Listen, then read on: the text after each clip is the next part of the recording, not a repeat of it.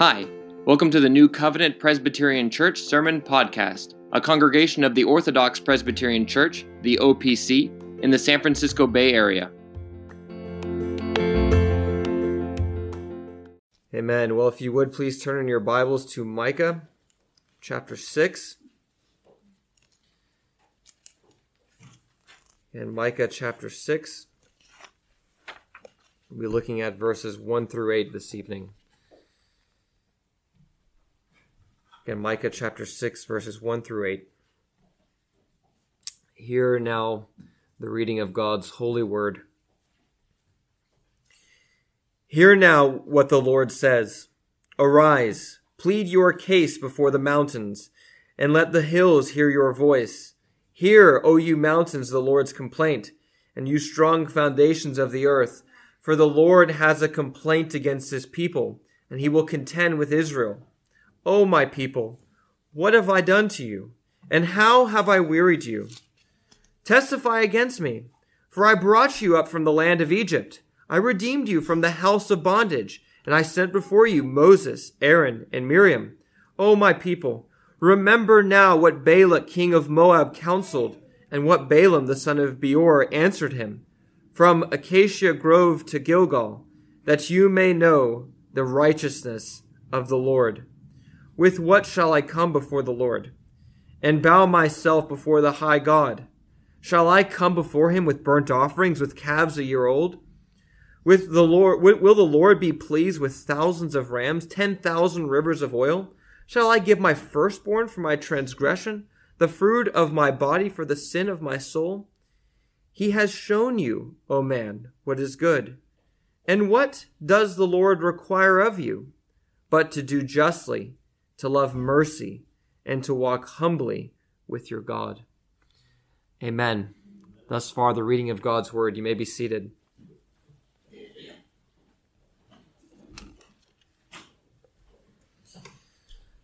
Let's go before our Lord once again in prayer. Father, how we do pray that you would open up our eyes to behold wonderful things in your word. Lord, we are very conscious of our weakness here, that we are in desperate need of your Spirit, that if you do not help us, that we will go astray. We will not be able to receive your word well. Lord, that on account of the darkness of our minds and the darkness of our hearts.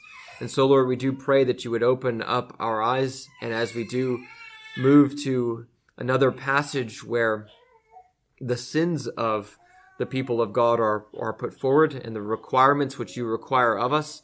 Lord, we even more ask that you would humble us and enable us to see that you have been good to us, even if we are tempted sometimes not to acknowledge it.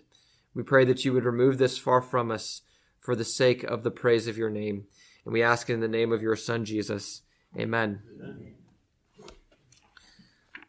Sometimes in this life, people fight for litigation even though they know they are in the wrong, or even though it's obvious that they are in the wrong. Perhaps they don't know it. There can be a blindness. People say they'll take others to court, and yet it's quite obvious that they have no case whatsoever.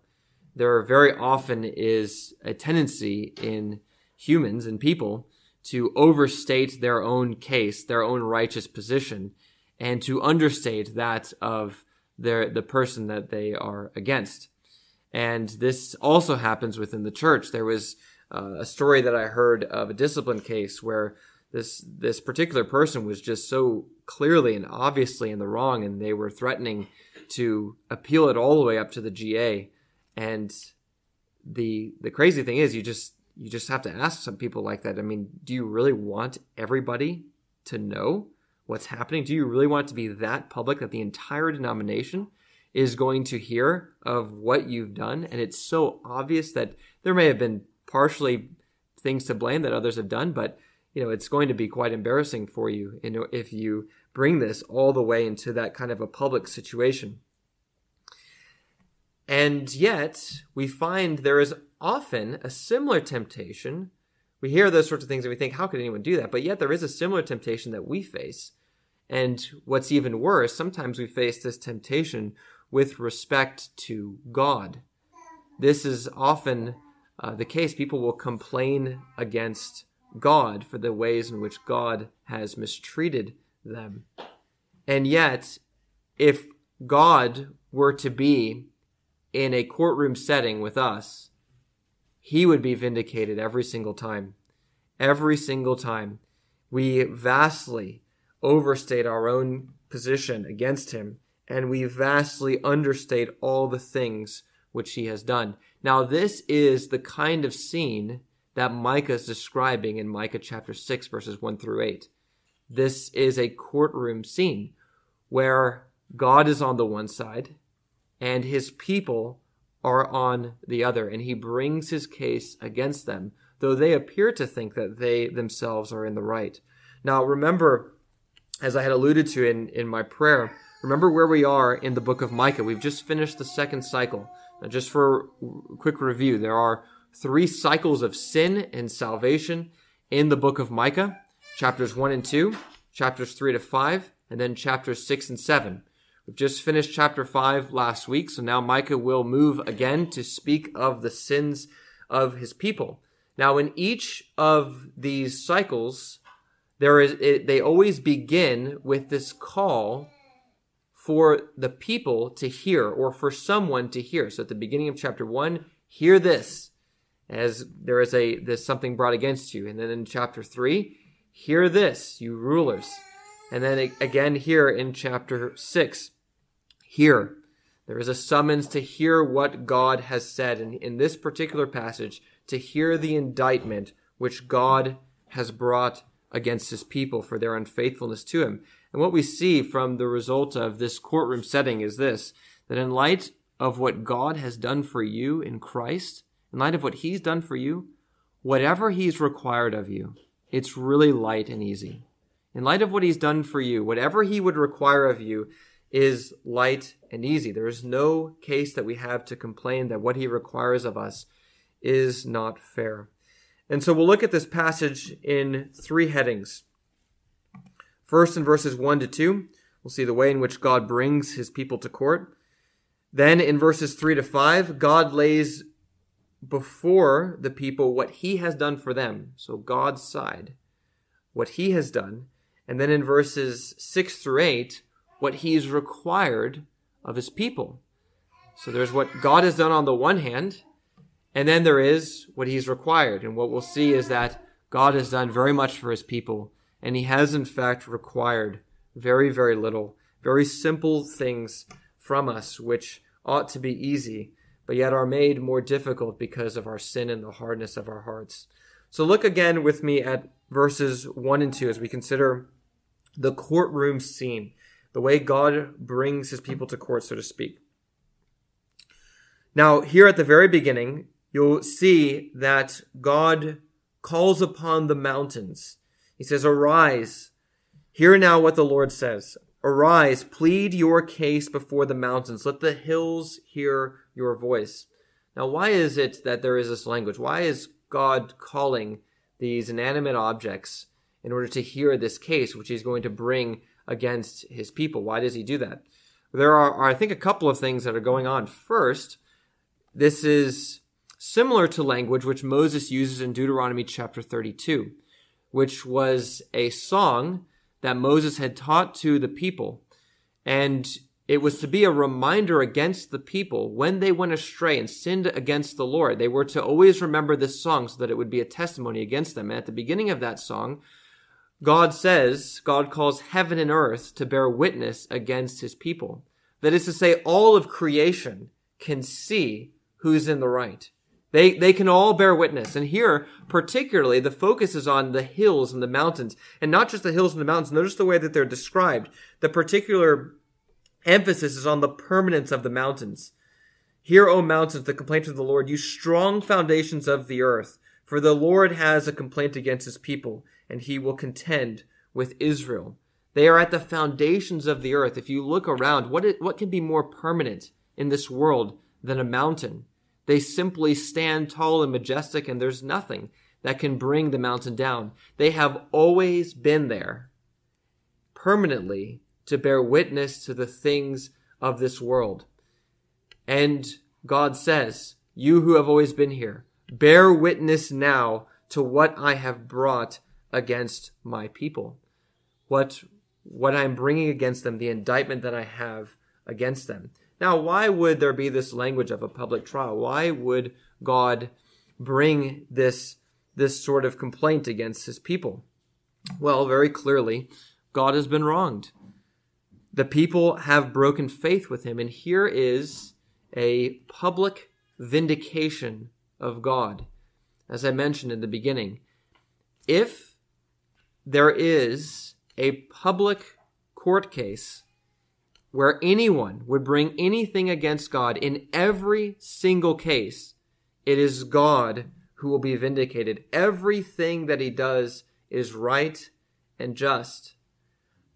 Very often, there are people who will make complaints against God, and perhaps the language won't be so bold as to say, you know, let, let me bring my complaint against God. I know that I will be proved right in that case. Now, that's, that is language that Job uses, if you remember Job. He does say that. And on that point, he was, he was wrong. He was wrong to do that as God uh, rebukes him at the end of that particular book. But there are very often times people who will complain against God. God has not treated me fairly. Look at all the things which I have done for God. I have been faithful to him. And now look at the way that God has returned against me evil for the good that I have done to him. Perhaps it's some sort of, of trial, uh, suffering, persecution, you know, whatever. You've not received good things in this life that you think you ought to have. There is something in this life that, and it may be very legitimately making your life difficult for one reason or another. And there can be this temptation to complain. And in any case, in any case where there is a complaint made against what God has done, you have to understand if you were to be, if you were to consider God's side, and if anyone were to, in every single case, it would be found that God was in the right. It's something that's very difficult for us in terms just because of our sinful human nature to consider the merits of another side, to consider the merits of the other person. We very often can think, you know, I'm in the right and we're only considering it from our own perspective. And it's very easy for us to downplay what another has done. And sadly, this is often the case with us in terms of our relationship with God. And this is what happens every time there is a complaint made against him. And so God says, okay, let's have that public trial. Let's bring it out before all to see, all of creation. Let them see what I have done and then what I have required of you. And we'll see who is in the right. And so this begins in verses 3 through 5. As God puts before the people what he has done for them. He starts out in verse 3 O my people, what have I done to you? And how have I wearied you? Testify against me. Say it, whatever, whatever it is that I have done to weary you. Now, the main way that God defends his, his own actions is by going back to the history of redemption. Remember what it is that I have done for you in the past. Now, this is very important. Sometimes we can lose sight of what God has done for us because we focus only on negative circumstances in our own lives. And we forget that really the foundation for what God has done for us has already been accomplished in the sending of his son on our behalf. There has been an act that has happened that vindicates God in such a way that he is now really above even being able to be blamed because of what he has done. If there's something that's happened in our lives and yet he's done that other thing, he now cannot be blamed. And so this is the way that that God puts his own side forth. He says, I brought you up from the land of Egypt. I redeemed you from the house of bondage, and I sent before you Moses, Aaron, and Miriam. O my people, remember how what remember now what Balak, king of ba- of Moab, counseled, and what Balaam the son of Beor answered him from Acacia Grove, or that's that is in, in the original from Shittim, a, a particular place, to Gilgal, that you may know the righteousness of the Lord. Remember what I have done for you in the Exodus. That's the sum of it. Remember what I have done for you in redeeming you from Pharaoh and his army, from bringing you out of the land of Egypt and bringing you finally into the promised land. The Exodus in the Old Testament was the greatest act of redemption that occurred in the entire history of the people of God. And it's always held up in scripture that way. It is the act of redemption in the Old Testament. Par excellence. There's none that was greater in the Old Testament. And we see that from here, that if God were to say one thing that he's done for the people of God, he goes to the Exodus.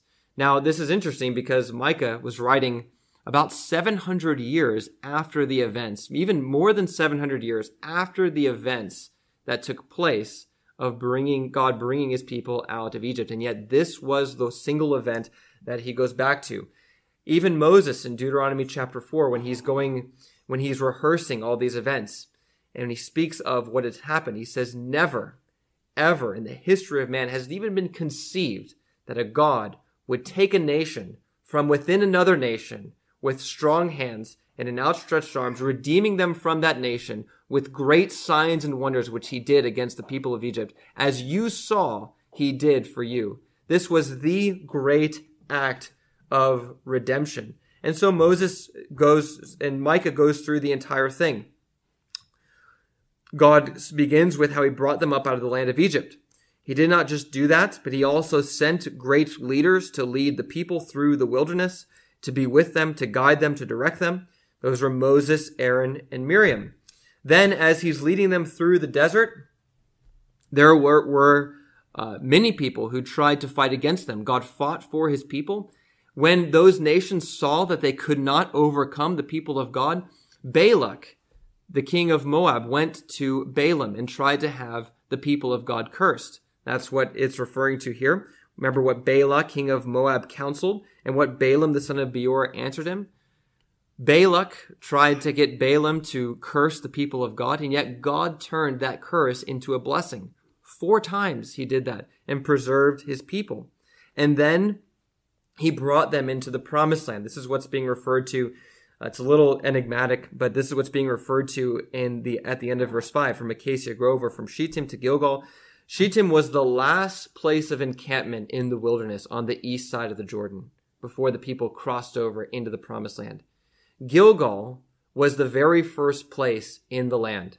From Shittim to Gilgal, I have brought you from the wilderness into the promised land that you might know the righteousness of the Lord. I brought you out at the beginning. I redeemed you. I led you all the way through. I kept you from being cursed and I brought you into the land that I promised to give to your forefathers.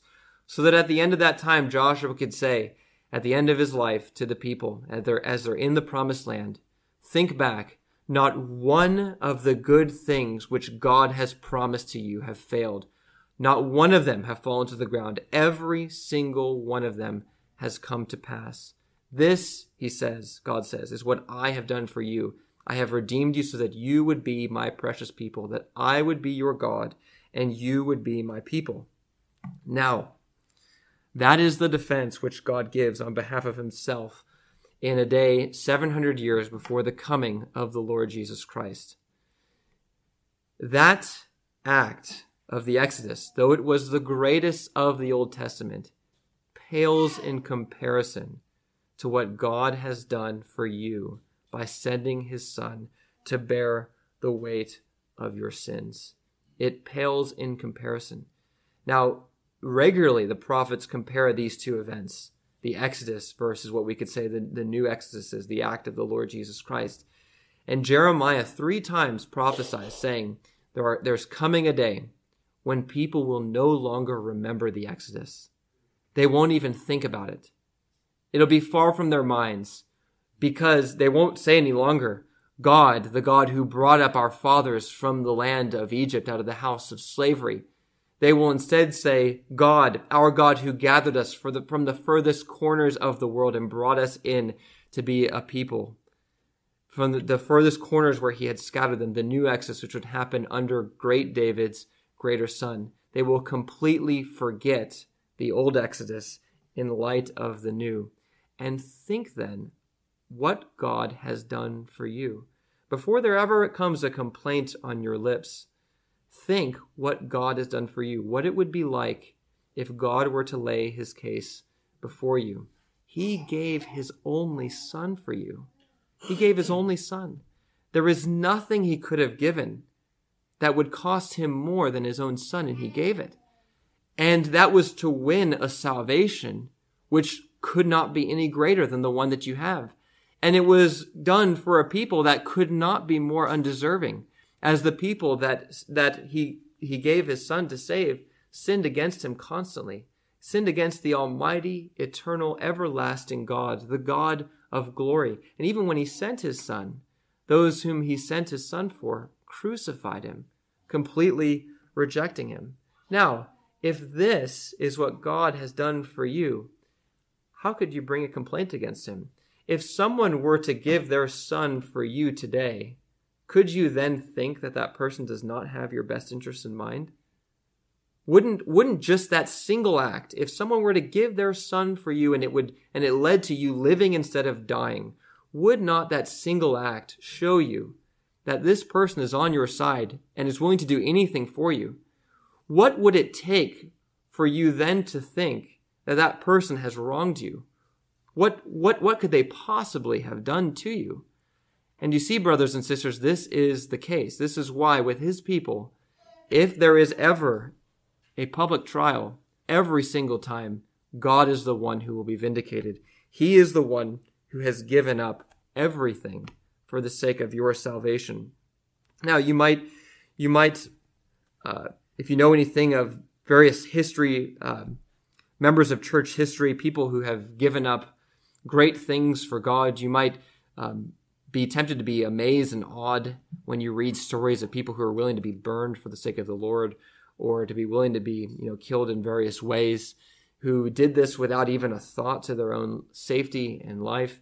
You might think how is it that people could be willing to give up so much for the lord to sacrifice so much? You think of of missionaries who have gone to places where you know there have been cannibals and many of them have died why was it that they were willing to give up so much for the Lord? And what is it that you could know about their attitude that would help you to be able to sacrifice things for the Lord? Well, I think the thing that they understood, that all of them understood, is that really what they were doing was actually not very much. It was not, it was really nothing compared to what God had done for them. That's, I think, the consistent thread through all of those actions in church history. This is what, say, um, Polycarp, one of the, the martyrs in the second century, said. He's brought before the Romans. They're going to kill him. They do end up killing him. And he's asked to renounce Christ in front of all these people. He says, Look, you're an old man. He was 86 years old. You're an old man. Just, just renounce Christ. Just, just recant and you can go free. We don't really want to hurt you, Polycarp. Just just deny your Lord. And he says, For 86 years I have served him, and he has done me no wrong. How can I deny my Lord who bought me? I just, I just can't do it. God's just done too much for me. It's really a small thing. If he's asking me to give up my life, he gave his son for me. What, what more? What more could he possibly do for me? It's that understanding of what God has done for us that enables us to see that what He requires of us is actually light and easy. It is, in fact, small. And so, God moves then in verses 6 through 8 to actually say what is it, what it is, in fact, that He has required. And this is really the crux of it.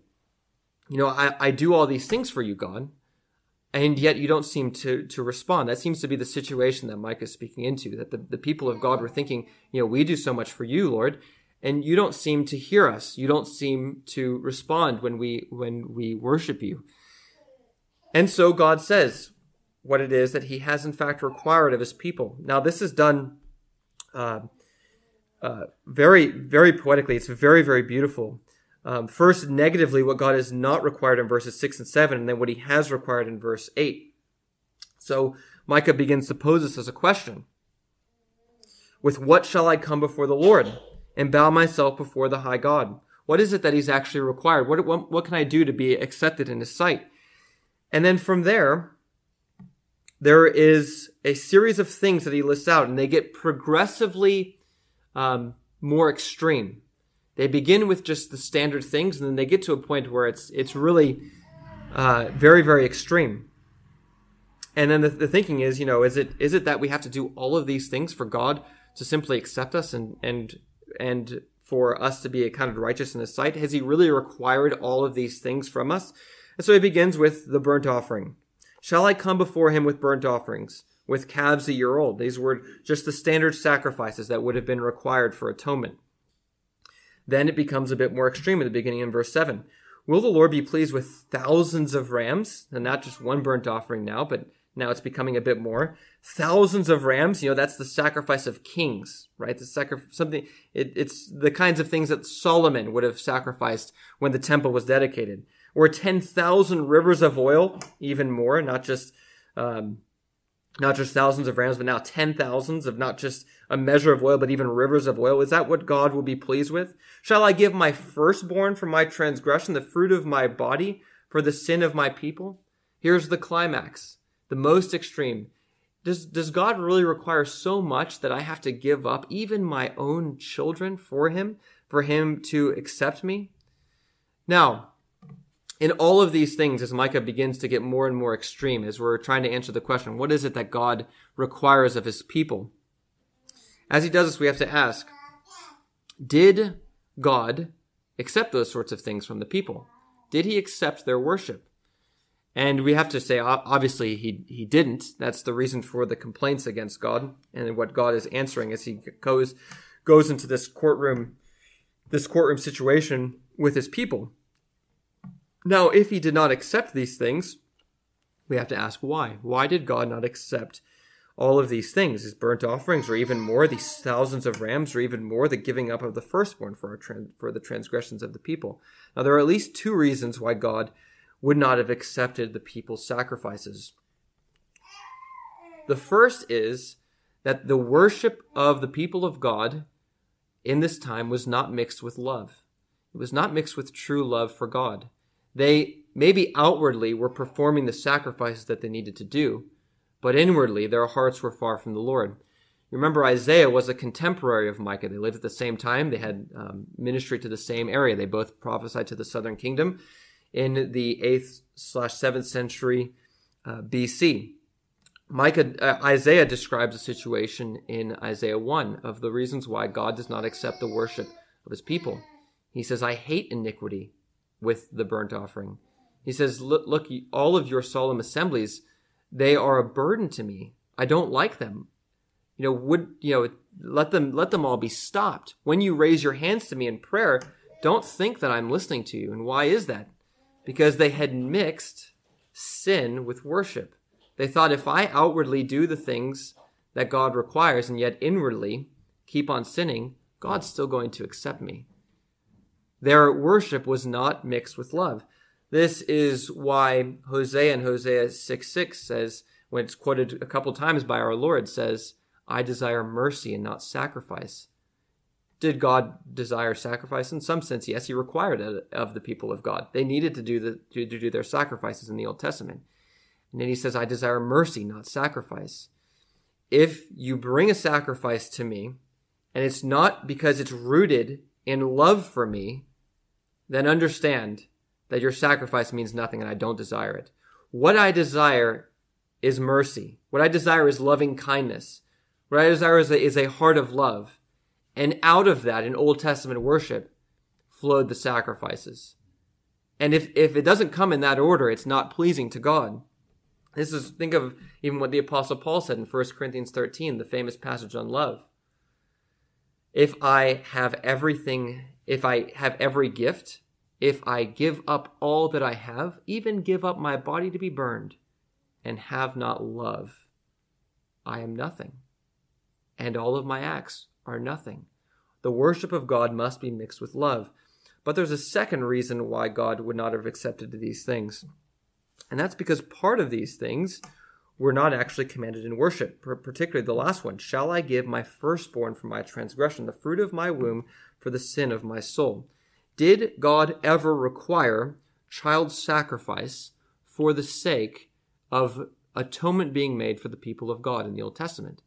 No quite clearly very many times in the prophets that is condemned as an absolute abomination.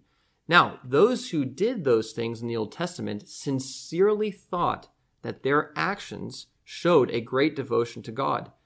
And think about how this would be. This would have been a normal practice of the other cultures around Israel.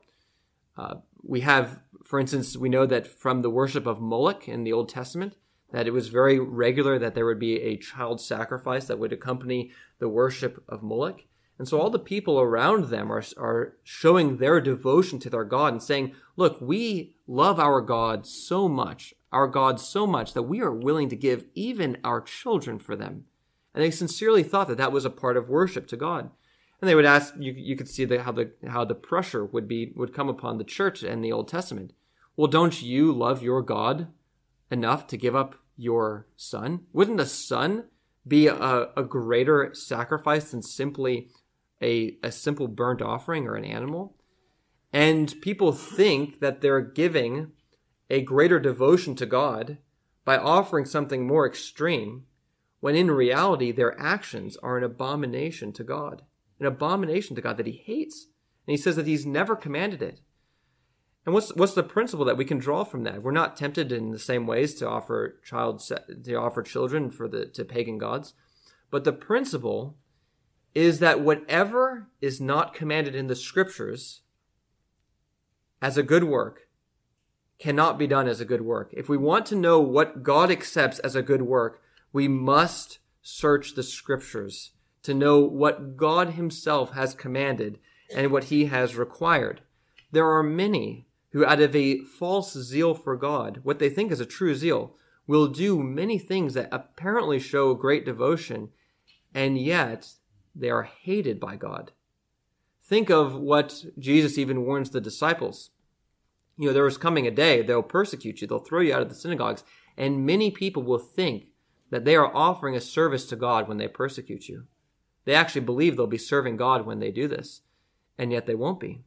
And even in our own day, th- these sorts of things happen.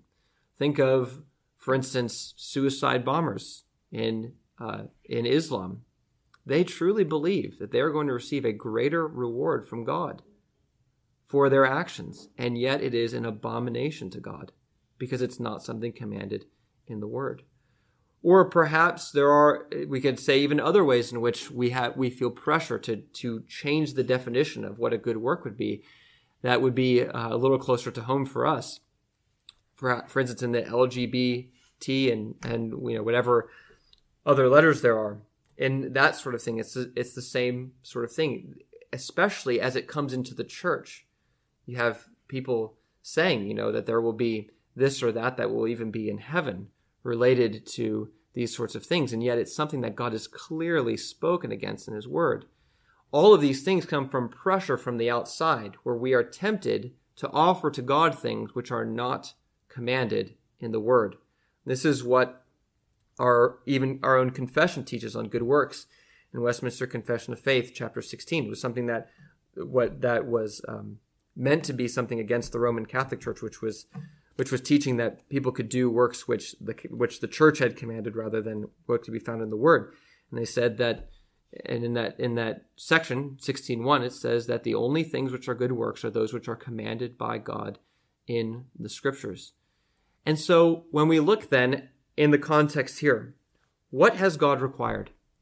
Has he required something so extreme, like the pagan gods around them require even their children to be killed for the sake of the worship of these gods? Has God required these sorts of things of you? God says, Listen, I've done all this for you. Have I then required all these things of you? He says, No, none of these things are not even acceptable to God. They're an abomination to him. Those are things which have not been required. But what is it then that God has required? This is where we get the very famous verse that you're probably very familiar with. Micah chapter 6, verse 8. He has shown you, or in the original, he has told you, O man, what is good. And what does the Lord require of you but to do justly, to love mercy, and to walk humbly with your God? What is it that God has required? He has told you. He's he's opened his mouth and spoken. You're not in the dark. The good the things which are good works are commanded of you. What God wants is simple obedience to those things. In response for, for all the good things which he has done for you, simply do these non-burdensome commands which I have given to you for your good. Simply follow me and then this is summarized in the, the three things that follow to do justly, to love mercy, and to walk humbly with, with your God. The first two we can take as a summary of the second table of the law. Now remember, when I say second table of the law, I'm talking about the Ten Commandments, the, the law that was given to Moses, the uh, commandments 5 through 10, all of the, the commands that had to do with loving others. This is what uh, is being referred to here, taken in a, in a summary form. What does God require of you? To do justly, to act in accordance with equity towards other people, not to call good evil or evil good, but simply act in a way that's equitable to others, to all those that you come into contact with, and to love mercy, to act in a, a way that displays love for others, true compassion and caring for them. This word is, is often translated as covenant faithfulness or loving kindness. Simply act towards others out of love. Is that, is that a, a burdensome command that God has given to us? Is this, is this something that goes beyond what he has a right to require of us? Well, surely not. And then, and then he finishes up with a summary of the first table, our duties towards God, and to walk humbly with your God. Simply to walk with me, obey the things that I have given you to, to do, walk with me in communion with me. Now, the emphasis here is upon the manner in which we walk. How are we to walk? It's our heart before God must be humble. That's, that's the thing that's being emphasized. It's not to be lifted up towards God. We're to know our place, our lowly place in His presence, as we look up and see His great and exalted glory. But this word that's translated humbly has another sense to it as well. It has to do with the wisdom of receiving instruction as well. So it's not just humility in general, but it's a, a humility particularly related to the humility that's required to receive instruction well from another, that we might obey and live wisely. And this is what God is, is saying. Simply receive humbly from me all that I have said to you and walk in communion with me. This is all that I have required of you. Walk with me, even as Adam did in the garden, even as Enoch did and Noah did. Walk simply walk with me and be in communion with me. This is the very purpose of our existence, that we would have fellowship with the triune God through, his, through the Son of God, the Lord Jesus Christ, and our union with him. And this is all that he requires of us. When we put both sides before impartial witnesses, impartial judges, what will be the result? God has given his Son for you and he requires of you loving others and sincerely following him and having fellowship with him. Is it a burden? Is there any way in which we can be justified in complaining against him? It's not for us to complain against God when he brings difficult things into our lives. It's for us to remember in those situations that the one who does this has already proved by his actions that he loves us and there's nothing that he could ask of us that we could not simply say, with all of the martyrs of every age, Lord, it's really nothing. It's nothing in light of what you have done for me. I will bless your name always. And if my Lord asks me to pick up my cross and follow him, I will say, Lord, it is my honor and my pleasure to do so. May God grant us the grace to have this perspective always and so honor him in all that we do. Let's pray.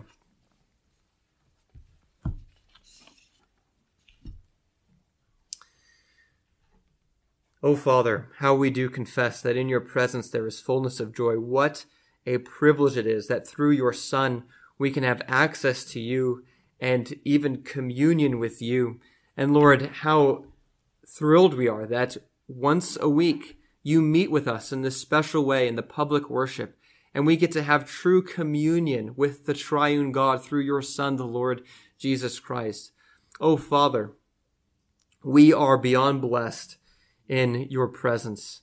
How, Lord, even as we heard in the, in the call to worship, how blessed we are who stand in your house and continually praise your name. O Lord, give us the grace to walk humbly with you all the days of our lives.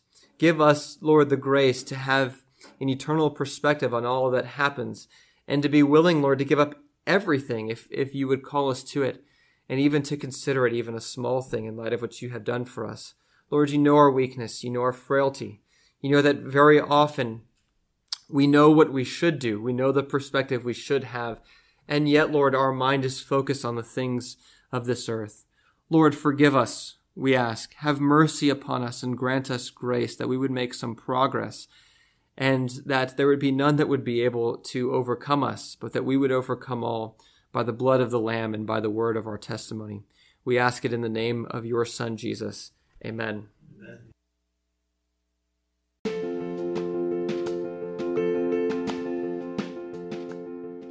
Thanks for listening. If you'd like to find out more about our church, you can visit us at newcovopcssf.com.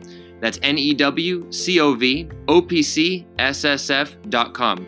If you'd like to worship with us on Sunday, our service times are 10:30 a.m. and 5 o'clock p.m.